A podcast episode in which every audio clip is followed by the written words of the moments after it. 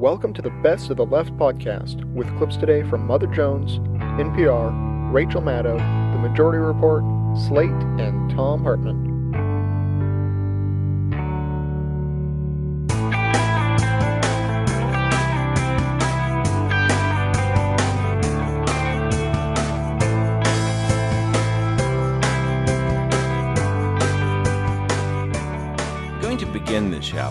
Question that is near, if not at, the top of the international agenda. Is Washington planning airstrikes against Iran to prevent the Iranians from developing a nuclear weapon? In a moment, we'll hear from the author of a magazine article that says yes. This morning, at the Johns Hopkins School of Advanced International Studies, President Bush was asked whether the U.S. will allow Iran to develop nuclear weapons, and he said the U.S. does not want the Iranians to have a nuclear weapon or the capacity or knowledge to acquire one. But he said that other countries agree with Washington, and as for preventing Iran from going nuclear, this is what he said. The doctrine of prevention is to work together to prevent the Iranians from having a nuclear weapon. I know, I know we're here in Washington, you know, prevention means force. It doesn't mean force necessarily. In this case, it means diplomacy. And by the way, I read the articles in the newspapers this weekend. It was just wild speculation, by the way. What you're reading is wild speculation, which is it's kind of a, you know, happens quite frequently here in the nation's capital. Well, one article the president was alluding to was Seymour Hersh's piece in the New Yorker magazine. It's called The Iran Plans. Uh, Seymour Hersh joins us. Welcome once again. Glad to be here. Subtitle of your article is Would President Bush Go to War to Stop Tehran from Getting the Bomb? And uh, what's your answer to that question? Absolutely, I think there's no question, and I hope the president. Uh, it was it's great news that he said it's wild speculation. Maybe he's changed his mind in the last few days, but as of last week, I can tell you there are many people high up in the military and civilian bureaucracy who really don't know what he'll do, but think he's prepared to go to war. What's the difference uh, between a plan at the Pentagon? Which provides for the contingency that conceivably, if things don't work out, it might come to use of force against Iran, so have some plan on the shelf, and a plan that the president actually takes seriously. We have contingency plans for everything. In this case, the difference is my people on the inside say it's moved to the next stage, which is called operational planning. This by no means indicates that he, the president has made a final decision, but you've stayed, you're not doing contingency planning. You're really specifically looking at serious ways to take down the weapon systems, how many bombs you're going to put here, how many bombs you're going to put there. The next step it would be for the president to make a decision perhaps a warning order to the forces to start accumulating the assets, move planes around, get the bombs and ordnance, etc., uh, in the stockpile, and then he will give an execute. So we're not near it, but this is much more than contingency planning. The uh, White House spokesman uh, today, in addition to calling uh, your article wild speculation, uh, also pointed out that the sources are, are, are, anonymous. You've characterized the sources. What's the motive of somebody uh, inside the administration or the Pentagon or close to it to start telling you anonymously about plans to bomb Iran? Fear. Fear that it'll happen. Fear that there's a disconnect right now that's very acute in the Pentagon between the military leadership and the civilian leadership. It's not only a problem with between Donald Rumsfeld and the generals, about which there's been quite a bit written, but there's also a disconnect between the White House and the military on this. And what I wrote about in some detail, in particular, was uh, the fact that there's a nuclear option in the plan. What's amazing to the military officers, it was inevitably, if you're going to give the president an option plan, one option is doing nothing, another option to guarantee that you're going to get rid of an underground, let's say in Iran, the major uh, nuclear facility is believed to be in Natanz, which is 75 feet under hard rock. To get it, they say, with 100% accuracy, you need nuclear weapons. Of course, that was just an option. What happened is a month ago, the Joint Chiefs tried to walk back that option. They went to the White House and said, let's get it out of here because it's crazy. And they would not do so. The people in the White House, the president and vice president's office said, no way. So they want the, the option to use tactical nuclear weapons to be on the table to be a conceivable part of the plan. Well, the president, you know, although he said what he said today at Johns Hopkins, if you listen to what he's been saying publicly, and also um, uh, his vice president, Mr. Cheney, he's been saying two things. Every option's on the table, mm-hmm. he says, and he also says Iran will not be permitted to enrich any uranium. They're planning to do so in a very small pilot project, and he also says that Iran should not even be able to accumulate the knowledge to get a weapon. And that's an interesting sort of a, a red line. Um, nobody inside, as far as I can tell, nobody believes they're within, the Israelis say maybe two years from developing a weapon. The American intelligence community thinks eight to ten. And so, what's the rush? That's one of the things the people in the inside are saying to me. Are we really going to go to mm-hmm. war because they begin a small pilot project?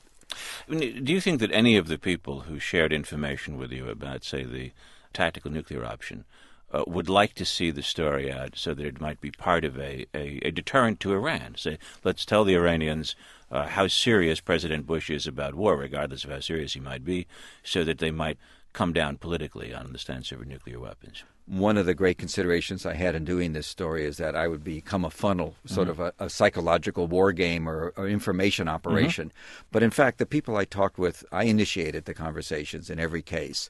Nobody volunteered things to me, and I have. I have, I guess you could call it my regulars.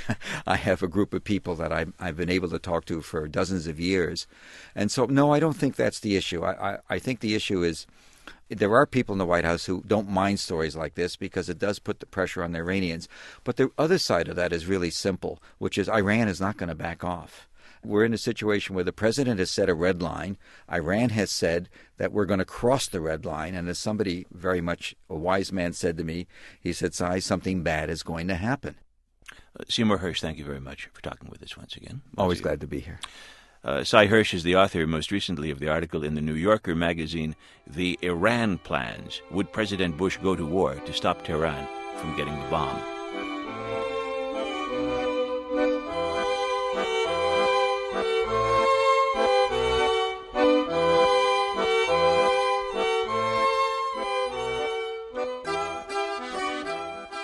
Let me welcome back to Mother Jones Radio political commentator and author Robert Dreyfuss. He wrote Devil's Game How the United States Helped Unleash Fundamentalist Islam. Also writes for The Nation, The American Prospect, Rolling Stone, and Mother Jones. Bob, we got a lot to cover this week. Welcome back. Thanks. It's always a pleasure to be here. We're going to start with your latest article on TomPaine.com. You're comparing the run up to the Iraq War, which is in the history books now, with what we might be seeing in the future, the potential run up to the Iran war. What are these commonalities that you're seeing? well, I was really struck when I saw a quote from the foreign minister of Russia saying uh, that it looked like deja vu because that's exactly how I've been seeing it for the longest time. And John Bolton, our intrepid ambassador in New York at the United Nations, came back at the Russian guy and said, uh, you know, it may be deja vu, but that's because we're dealing with another bad country out there, and we've got to fix it. So, I, I think that's the problem. Is the whole rest of the world is looking at this uh, American policy toward Iran and seeing that it looks like deja vu. And if you, some of the things that I was noticing, the obvious ones, of course, is that we're accusing another country only one letter different from Iraq to Iran of of harboring Al Qaeda. Uh, we're accusing them of uh, having or seeking weapons of mass destruction without necessarily a whole heck of a lot of evidence to back it up.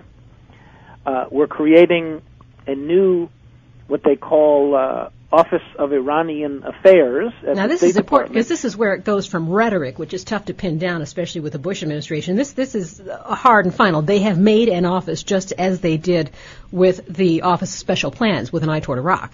Yes. Now, of course, the difference is that this is at the State Department and not the Pentagon. The Office of Special Plans was a Defense Department thing. But yes, it is it is a sign that they're starting to get uh, serious about doing something about Iran and they are creating a whole series of listening posts in places like Dubai. Our, our friends at Dubai are helping us there, and uh, Baku up on the Caspian Sea, and in Turkey and London and Paris and Tel Aviv. And all of these listening posts are supposed to search out and collect Iranian exiles to, um, well, for what purpose we don't know, but we would assume to start thinking about destabilizing uh, the the government of Iran, and then they've gone and appropriated or asked for another seventy-five million dollars to use to send radio propaganda and, and TV propaganda and also to assist uh, Iranian exile groups so all, I mean, all of this, you just start to look at it and you you wonder what the end result of all this is. It's certainly pushing toward confrontation.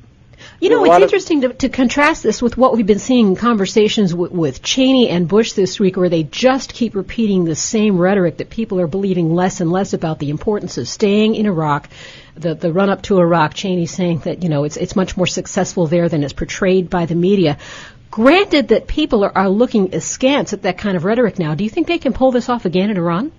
I don't think we can invade Iran. I think that's really out of the question because it's three times bigger in population than Iraq is. It's got a much stronger military and it can strike back at us in many ways that are out of our control. So, for all those reasons, I don't think that we can, uh, and, and I don't think we're considering uh, a military invasion of Iran. Now, does that mean we can't strike at the nuclear facilities? Well, that we could certainly do technically, um, but again, it leads to uh, unforeseen or incalculable kinds of consequences, certainly unpredictable ones. Um, so I think they're more looking toward squeezing Iran and seeing what happens, and it's really a, a course toward confrontation. And the, the problem is you're dealing with two regimes run by fundamentalists, one ours and the other theirs, um, who are not necessarily receptive to the mistakes that the other party might make. So I think once you start going down the confrontation path, um, it's not at all out of the question that things would get out of control and a, a real shooting war would start, even if that isn't the, the plan. I mean, don't forget, this administration has just undergone a complete and utter train wreck of its policy in Iraq. And they don't have a master plan, um, you know, that they're checking off boxes going down the list. I mean, this is a an administration of boobs and bunglers and and I don't mean to jump to your later segments of the show, but No, dive right in. well, I mean, uh, so the the idea that they have some sort of master plan is uh, is absurd, I think, and and so I'm more worried about them bungling into a war with Iran um, simply by, you know, continually upping the ante from a, a confrontational standpoint. Well, let's talk about what's happening on American soil with an eye over to Iraq. We had Feingold, of course, talking about censure because of the wiretapping on behalf of the of the terrorism program, and now we have Feinstein asking for Rumsfeld removal because and and Iraq troop reduction because of everything that's gone so wrong over there. We know that Feingold was met with dead silence from his his Democratic compatriots. Is there any traction for Feinstein's call for Rumsfeld's removal? Well, first of all, uh, Senator Feingold from Wisconsin is an honorable and upstanding senator, the only guy who voted against the Patriot Act, and somebody who has consistently tried to defend a, a, a progressive position. Do I hear a comparison coming here, Bob? Yes, you do. Um, Feingold is a fine senator.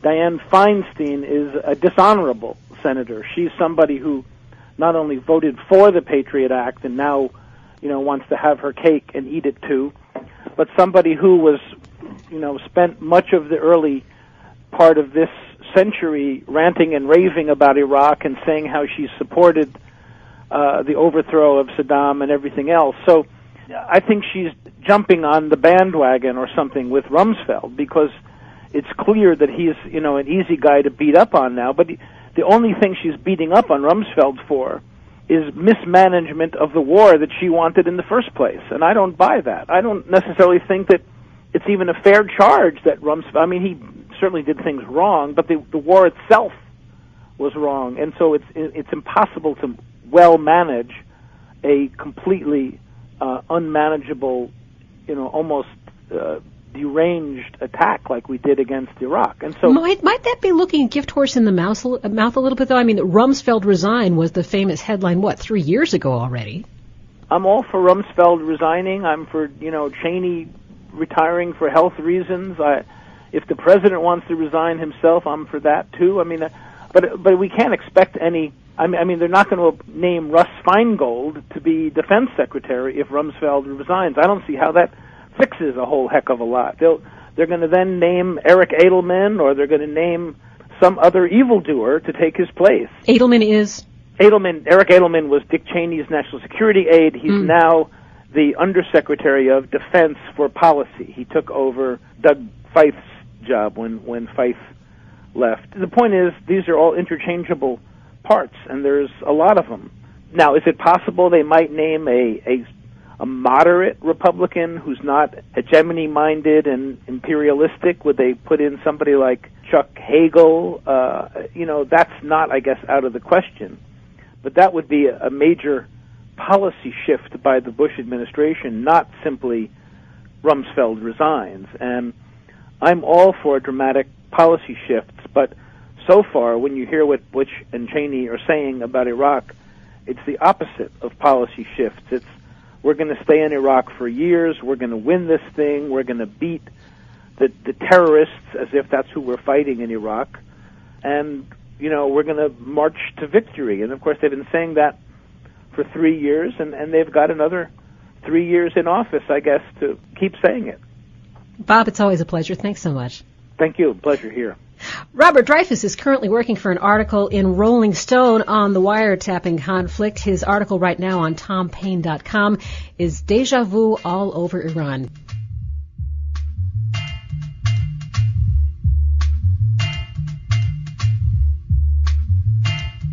Those are some of the stories we're keeping an eye on today, but now it's time to check back in with our old pal, the drunk prospector, to find out the final story on today's Rachel Maddow Show front page. Are we about to freaking drop a nuclear bomb on Iran? Holy mackerel. Seymour Hersh, uh, the guy who exposed the Abu Ghraib prison scandal, who exposed the My Lai massacre and its cover up in Vietnam. Seymour Hersh has a new piece in the New Yorker magazine. We've linked to it at our website, maddowonline.com. It's a new article that says we plan to drop a nuclear bomb on Iran, specifically on suspected nuclear facilities in Iran, uh, and that we plan to use one of these bunker buster nuclear weapons to do it. Here's Seymour Hersh yesterday on CNN with Wolf Blitzer. Uh, the first voice you'll hear is Blitzer. You believe, based on all the reporting you did for this article, that the President of the United States is now aggressively plotting military action, a preemptive strike against Iran? The word I hear is messianic. He absolutely thinks, as, as, as I wrote, that he's the only one now who will have the courage to do it. He's politically free. I don't think he's overwhelmingly concerned about the 06 elections. I think he really thinks he has a chance, and this is going to be his mission. That's Seymour Hersh speaking yesterday on CNN. What he's alleging is being corroborated by other people as well, even though it's freaking nuts. Uh, if you don't take my word for that, uh, consider the response to this news this weekend uh, from Condoleezza Rice's fake boyfriend, uh, Jack Straw, the British foreign minister. The idea of a nuclear strike on Iran is completely nuts. Nuts! Exactly. Couldn't have said it better myself, Mr. Jack Straw. Of course it's nuts, but that does not mean that these guys aren't extreme and radical and nihilist and messianic enough to try it. One of the issues Seymour Hersh discusses is internal dissent over this crazy plan. Apparently, the Joint Chiefs of Staff have been trying to get the nuclear bomb issue out of the Iran plan. Hersh's article cites numerous anonymous sources, including sources that told him there will be high-level resignations at the Joint Chiefs of Staff unless the nuke Iran plan uh, is taken off the table. Here's Seymour Hersh explaining that part of the equation again on CNN yesterday. What happened is about three or four weeks ago, the White House, people in the White House, in the Oval Office, the Vice President's office said, no, let's keep it in the plan. That doesn't mean it's going to happen. They refuse to take it out. And what I'm writing here is that if this isn't removed, and I say this very seriously, I've been around this town for 40 years, some senior officers are prepared to resign. They're that upset about the fact that this plan is kept in. Here's my reaction. On the one hand, wouldn't it be refreshing if there were actually high level resignations in the Bush administration? People resigning in protest instead of staying in until their fully vested retirement comes up and then expressing their regret quietly from the safety of their retirement? Wouldn't that be nice? Some high level resignations? On the other hand, if these guys are nuts enough to consider dropping a nuclear bomb on a Muslim country in the Middle East, what makes us think that anybody resigning in protest is going to make a difference to them?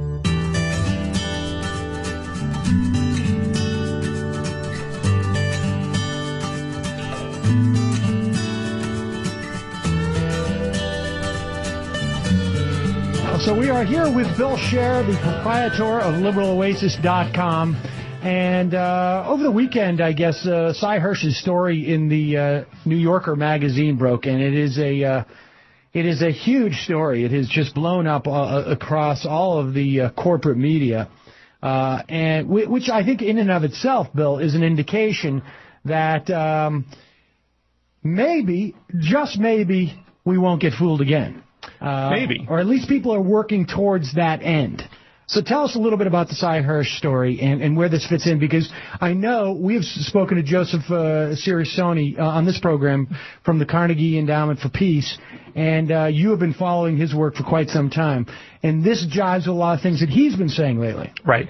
What Hersh reported, and the Washington Post echoed it also over the weekend, was that there already is a significant amount of planning for uh, a military strike on uh, Iran.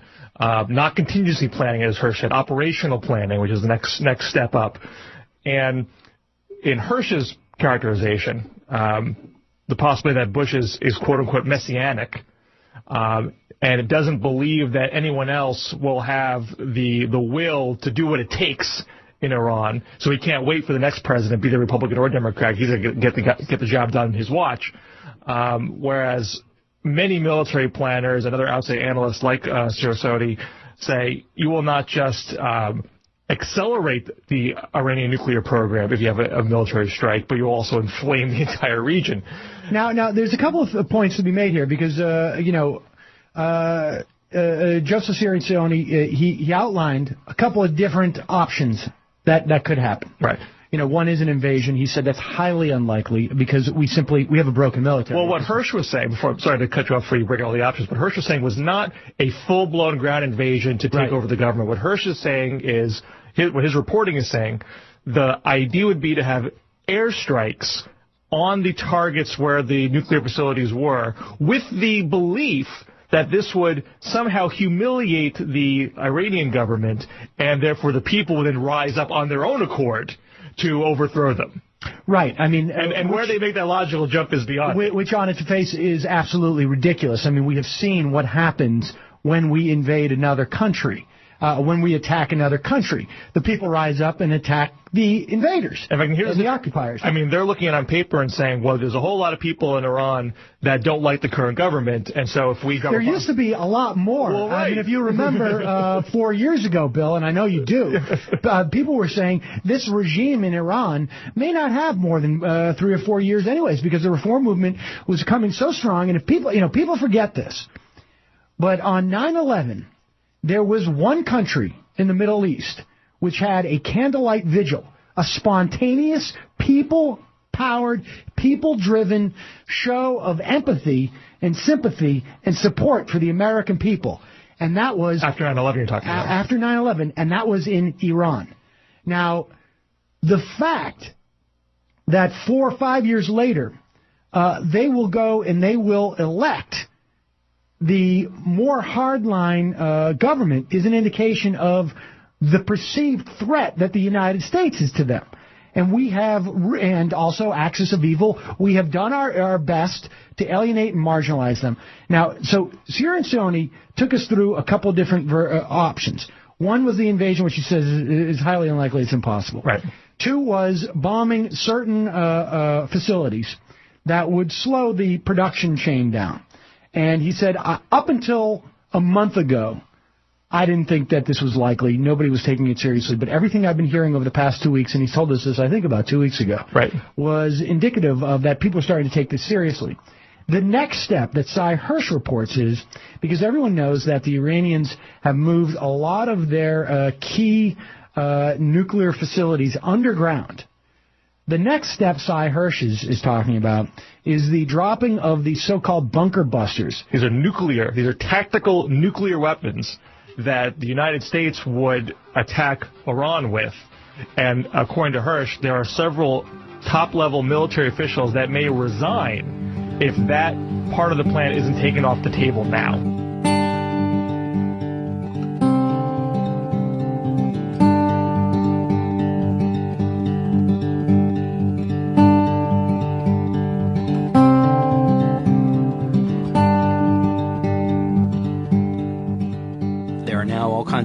reports. Um, Sy Hersh has the most uh, pointed one in the New Yorker about planning to uh, undo the Iranian nuclear program basically what struck me about it is Hersh is claiming that the planning is much farther along than mere contingency planning that goes on all the time in the Pentagon. I think they are, they even plan for attacks from the Canadians, and that they're further along. And what strikes me is the echo we see from all of the rhetoric before Iraq.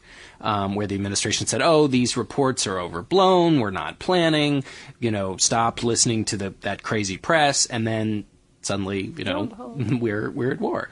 Your thoughts, David, on Iran? I just can't believe it's anything but saber rattling. It just isn't possible. It's inconceivable. They are not. They couldn't possibly be that prone to folly to do it. I mean, they, it's just not. It's not reasonable to think about it. It's not happening. There's just, it's not happening. So Sy Hersh has it wrong? No, of course they're planning this. They sit around and plan it. And I'm, I'm sure they're planning it at a somewhat greater level of granularity than they plan their invasion of Canada.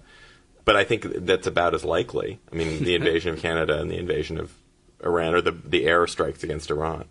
I mean, I will I will eat that microphone cover if we bomb Iran in the next year.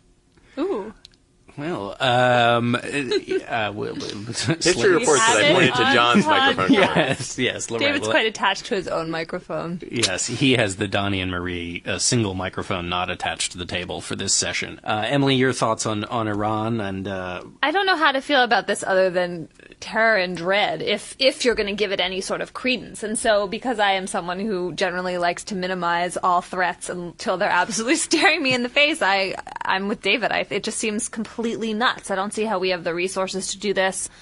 The president has other problems right now. It just seems. I just can't believe that it would happen. But They- if it did, gee, would it be scary? Right, yes. Well, they argue, of course, that uh, we're not the only actors in this event and that the Israelis may make a decision that if Iran passes that tipping point, which they say is very close in terms of the because at some point when you when they develop their nuclear bomb, it will be dispersed throughout Iran so that it basically if you nip it in the bud, there's an advantage to nipping it in the bud. And the Israelis may make this decision as they did with the Osirak reactor. It's more complicated now, but they made this decision once before. But isn't it significantly more complicated? I mean, then there was one place you could go, right? I mean, I Right. remember those newspaper pictures from 1983, and it was very clear and it was over. Whereas now they've dispersed their nuclear installations around the country. It's not That's the right. same ballgame. Although precisely not the same ballgame. Uh, although the argument now is i- if you wait, t- you know, X number of months, it becomes an even more complicated problem, and that and that the Israelis, you know, this is of course the most hawkish member of the administration who will give you this narrative, but basically that the Israelis know where to hit, and that they know where to hit, and they know what the tipping point is, and and that they are willing to go do it. And now the question is, what role do we play? And do we really want the Israelis doing this? Because if they do it, it lights the entire Middle East on fire. Although I don't see how us going and doing it, you know, makes that any less. But this is why they say there's a sense of urgency. Of course, it's not just the fact that the the Iranians are moving towards a program, but it's the fact that the, they think the Israelis might move unilaterally without without us. Um, and, Well, that's a uh, great advertisement for our foreign policy is that we're doing things because the Israelis won't have to. That will really reinforce all our relationships in the Middle East. And uh, yeah, And I don't. The Israelis wouldn't do this anyway. I mean, they're they wouldn't. they also have other problems. It's it's crazy. Yeah, I, it, it seems pretty damn crazy to me too. But um, I mean, we want to cause another gigantic conventional war and alienate, you know, and alienate millions of Iranians who we've been talking about making our democratic friends, just for some putative prevention of a nuclear proliferation that's going to happen anyway. Just, right next door to the big conflagration we've already got going. Here's the here's the, the final question on this is whether the United States, because of the, the the problems in Iraq, actually has no ability to rattle the saber. I mean, whether we all think it's totally implausible, not that they're planning, but that they would ever do anything. Don't don't we assume that that's what the rest of the world thinks, which is basically, you know, the president, the country is not behind the president, the world is not behind the president, and they're sure not going to be behind him doing it again in Iran, no matter what the justification. So doesn't the rest of the world believe this, and isn't this basically the result of what's happened in Iraq, which is that our prestige in terms of our use of power is completely dwindled and diminished? Well, that seems pretty plausible to me, and then you could argue that the saber rattling is a great idea because at least we should be keeping people a little bit on their toes. Which is the old line they used to go about Nixon, the crazy man theory. Right. It's, You know, the president's I mean, just the only- crazy enough right, to The only thing I can think is that the only alarming thing, the only reason why I might end up eating that microphone cover, is that because the saber rattling has no effect, it may make them think that they actually have to, you know, take the saber out of the sheath and you know swing it in the direction of of the Iranians. That may make them think they have to do it Because it's because the- they don't believe in di- diplomacy. We already know they basically don't believe in diplomacy. So it's they may feel kind of obliged to to in order to prove that they can saber rattle, they'll actually They have to, have to bomb use the somebody. saber, right? Yeah. All intermediate measures are gone. It's either nothing or the bombing.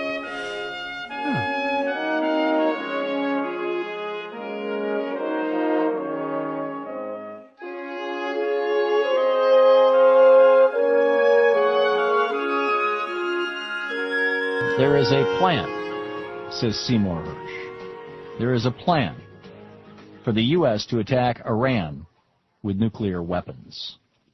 By the way, speaking of uh, plans, it's 1,015 days, 11 hours, 54 minutes, 38 seconds until George W. Bush leaves office, barring impeachment.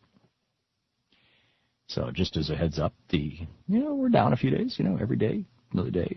Tomorrow it'll be 1,014 days. So Seymour Hersh says there's this plan on the table. The Bushies have worked out a plan, and it involves the use of nuclear weapons against Iran. The U.S. is not just under the under the Bushies. It's not just going to go down in history as the only nation in the last 70 years, the only the only major democracy or the, the major nation, let's say. I, I hesitate to say that Hitler's Germany was a democracy by the time he invaded Poland.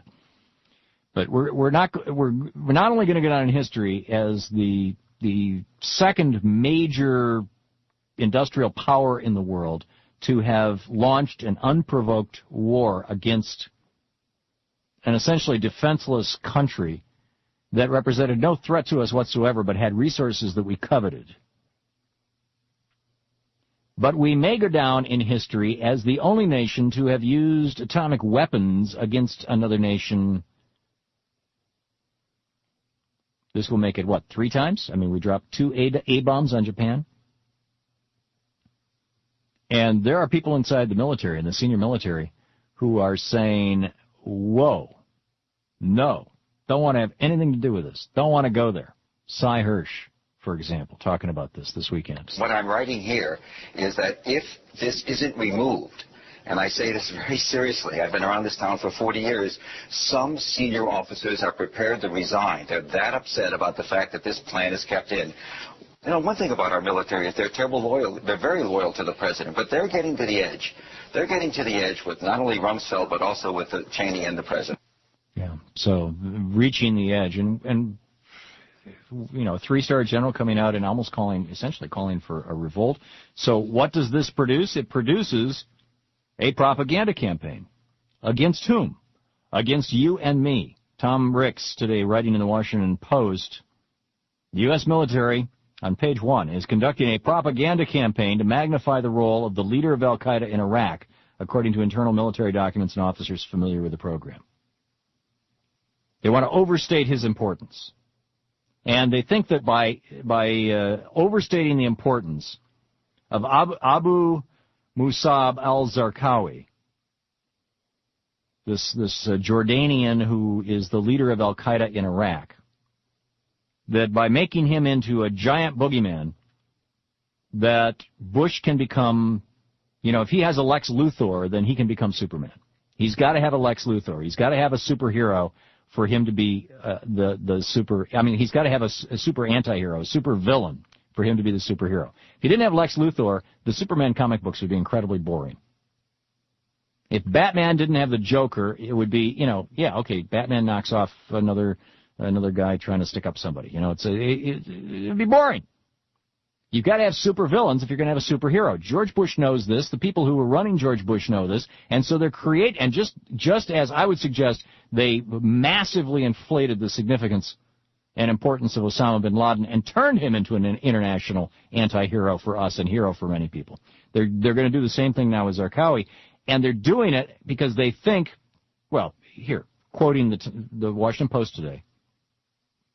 The effort has raised his profile in a way that some military intelligence officials believe may have overstated his importance and helped the Bush administration tie the war to the organization responsible for the September 11, 2001 attacks. In other words, the Bush administration, by making Zarqawi a big deal, by making Americans think that Zarqawi is behind most of the attacks, when he really is a, a, a marginal player who may not even have anything to do with Al Qaeda any longer. What the Bush administration is going to successfully is is trying to successfully do is cause, and certainly I'm sure for, to the listeners of right wing talk radio is going to cause people to think, oh, this is Al Qaeda in Iraq. That's 9/11, Al Qaeda. So we must be fighting against the guys who hit us in 9/11. So let's, you know, yeah. They have the Washington Post has outed documents, U.S. military documents and they say the, the documents explicitly list, quote, the U.S. home audience, end quote, as one of the targets of a broader propaganda campaign. This propaganda campaign, including leaflets, radio and television broadcasts, internet postings, and at least one leak to an American journalist.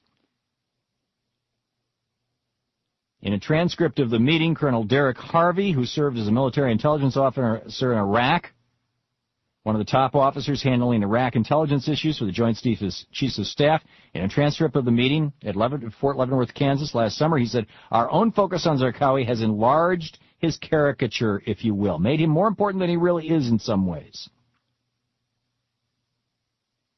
He says the long-term threat is not Zarqawi. He comes right out and says this uh, to, to the military, but we're going to turn him into I'm no longer quoting him, but now this is my words. But but we're going to turn Zarqawi into Lex Luthor. We're going to turn him into the Riddler. We're going to turn him into the Penguin. We're going to turn him into uh, Adolf Hitler. We're going to turn him into Bin Laden revisited. Why?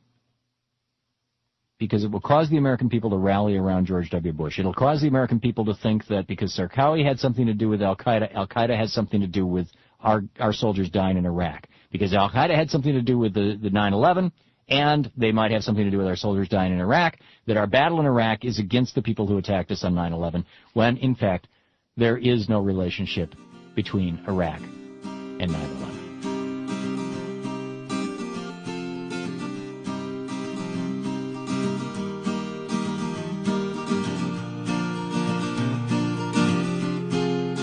Uh, furthermore, I went on MySpace last night and I checked out our, you know, Young Turks page, and I checked out Jilly's page, and you know what? I was like, I like it. Like people would send us messages, and they were really nice messages, and they had ideas, and I could get to see their pictures. I was like, oh, that's what he looks like, and that's what she looks like. My favorite messages are, are the ones they give me secretly, telling me to lose the two of you. Yeah, there was one like that for me that I should lose the two of you. Wait a minute. All right, guys. Uh, anyway, uh, if you, if you come to our page on MySpace, Ben, bring they, a friend with you. they with think you. you should keep us though. Yeah. Well, by the way, the message seems pretty clear: is that I should go. Um, uh, I uh, I've never been to MySpace.com. I've never seen the. I don't know what it is. Well, if you Um, go and you jo- join up uh, on our page, make sure you bring a friend, Ben. Okay, and I would also like to point out this that you know we had that uh, Newsweek uh, uh, correspondent on to talk Brad about Stone, right. Brad Stone to talk about MySpace a couple weeks ago, and uh, and Brad came on the show, and the, one of the first questions that I asked him was, for those people who don't know, and I don't know, I knew what it was because I've read enough about it, and I'd read Brad Stone's article at that point, but I said, you know, explain what MySpace is, and I got the feeling that you were like, oh, that's a waste of time question, right? Uh-huh. Not one of my friends knows has heard of MySpace, not one of them. No, but this is because your friends are giant dorks. That may be, but but Okay, know. no, but I'm gonna ask you real quick. They not that they don't know what it is. Like I got, it. they never heard of it. I don't know. I mean, some had heard of it, but they don't know. Like, I mean, it didn't matter if they'd heard of it. They just think it's a website. They don't know why it's significant, what it is. They didn't know that Rupert Murdoch had paid five hundred eighty-four billion a million dollars for Million dollars for it, and at this point, people are saying he Right. stole it. He stole it. Well, the, in, in the weeks afterwards, they were like, Rupert Murdoch's an idiot, and then they were Right. like, Oh, it's worth a billion. Oh, it's worth two billion, Yeah. three billion. Yeah. you so- know, if they get. By the way, and, but and then my way of thinking is that right, and then a year from now, it'll be worth eighty-four thousand dollars. no, no, that's not true. There, it's now uh, almost. It's right on the precipice of being the most visited website in the world. I understand. It's just that so far. So, but whenever people come to anywhere, you could just put ads on. I understand, but it happened. I know it's not going to be worth eighty-four thousand dollars, but I mean, I just you know there was the oh my god, Yahoo, and then oh my god, Google, and then there's always just something that turns it badly, and it's something will turn badly on MySpace. Not badly gone, uh, they'll realize, no, wait a minute, it can't be worth a couple billion dollars. They're four gillion websites. I think that uh, the last number I saw. and, and MySpace doesn't have enough porn to be worth that much money. It has some porn, but not enough. No, but it's better than porn because people get laid off of MySpace. Ah, they go, right. you see what I'm saying? Because porn is da, da, da, but it, it's not the real thing. Here you go, you look at Jilly's picture and you think, hey, maybe I could get with Jilly, and it turns out like one out of twelve times you can get with that person. And now in real life that's embarrassing, but in the internet you're like, whatever, I'll try twelve times. What do you mean, Uh, one in twelve, by the way, in real life is awesome. no, I'll it's totally awesome, but it's on- embarrassing. You know, the eleven times. You know, but I'll on the have internet a- you I'll get have rejected. a- Who cares? I'll have a message date with people through I, for through MySpace. Oh, bore me to tears. message Message date? date? Oh, please. That sounds great. Unless you're like messaging them about it, what you're gonna, do, you know, smother their face in your whatever, then I'm not interested. A in that. message date is the equivalent of uh, watching the Cowboys and the Eagles this season on the day that T.O. returns to Philadelphia, or playing uh, or watching two of your friends play the old uh, uh, football board game with the vibrating field. You know, Uh-huh. Right, it, that's that's the equivalent of a, of a message date. You even know what that is? Yeah, yeah, yeah. Sure, sure, sure. You're saying nothing happens. Nobody gets laid. Nobody gets laid, nobody cares. It's the dullest thing in the world, and all the players run into each other. and, and and by the way, how you're supposed to? I never understood how you're supposed to complete a pass in that game. Never played it. I didn't understand it. It was like I, as if I was your friends about MySpace. It was literally like you decided to put little chess figures on a, uh, uh, a dryer, Uh-huh. on a you know big your mom's dryer, Right. or your dad's dryer if your dad's gay, um, and then turning it on and pretending it's a football game. All right. Now, speaking of Cowboys and gay, uh, let me get to a great. By the way, the reason we talk about MySpace is spread the word about us. So we don't care to promote R- Rupert Murdoch's products. Just get there and spread the word. Spread the word. Spread the People word. People get famous off it, and we want to get famous. Sure, that'd so be we great. can take over the world. That'd be swell. And let Democrats reign forever.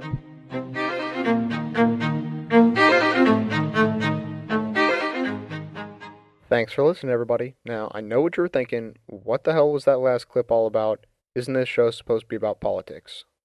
Well, I heard that clip and I thought to myself, I could not have described it better. So I decided not to, and I just used that explanation as my own. I do not have uh, love for MySpace necessarily. I don't have my own page, but now, in the interest of promoting the show, and thanks to, you haven't heard this yet, this is exciting. Thanks to superstar unpaid intern Matt from uh, Northeastern University in Boston, Massachusetts. God help you if you get mixed up and accidentally say Northwestern University. I now have a Best of the Left podcast MySpace page, so you can come and find me there. It is linked at the website. You can, um, you know, be my friend, as the lingo goes, and bring your friends with you. And it's just uh, an easy way that um, that you can kind of pass on the word of the show. There's not a whole lot to it, but when you go to it, it plays the promo. You know, you can send me messages, that sort of thing. So it it could be kind of fun. But wait, that's not all. You see, the plan is by the time I'm done, you pretty much won't be able to go anywhere on the internet without accidentally stumbling upon some page or another promoting my show. So, uh, toward those ends, I have also created a Frapper map for the uh, for the show, which is is it actually doubles uh, now as the best of the left community. So if you've ever been to the best of the left message board, you know that um, it. Well, I mean, personally, it was about the um, lamest looking message board there was um, that I had ever seen. And so now the Frapper map and message board are combined in one. And it looks professional because somebody else designed it. And um, now I just use it for free. So now you can all stop worrying. I know that uh, it might have been a little stressful that you only had, uh, you know, three or four ways to contact me. Now you've got five or six or whatever it is, and uh, so you know, please, you know, file file in in an orderly fashion. I don't want anybody getting hurt. Go to the website bestoftheleftpodcast.com. All the links are right there, right where they've always been. With a couple of new additions. So the current list goes something like this. Emails at hippiesympathizer at gmail.com, leave reviews on iTunes, vote and leave comments at Podcast Alley, join me at MySpace, become my friend, and show all of your other friends about the show, join the Frapper Map and leave comments, and there's still a listener survey, and you can find all of these at bestoftheleftpodcast.com. Finally, that's it for today. Have a good one, everybody.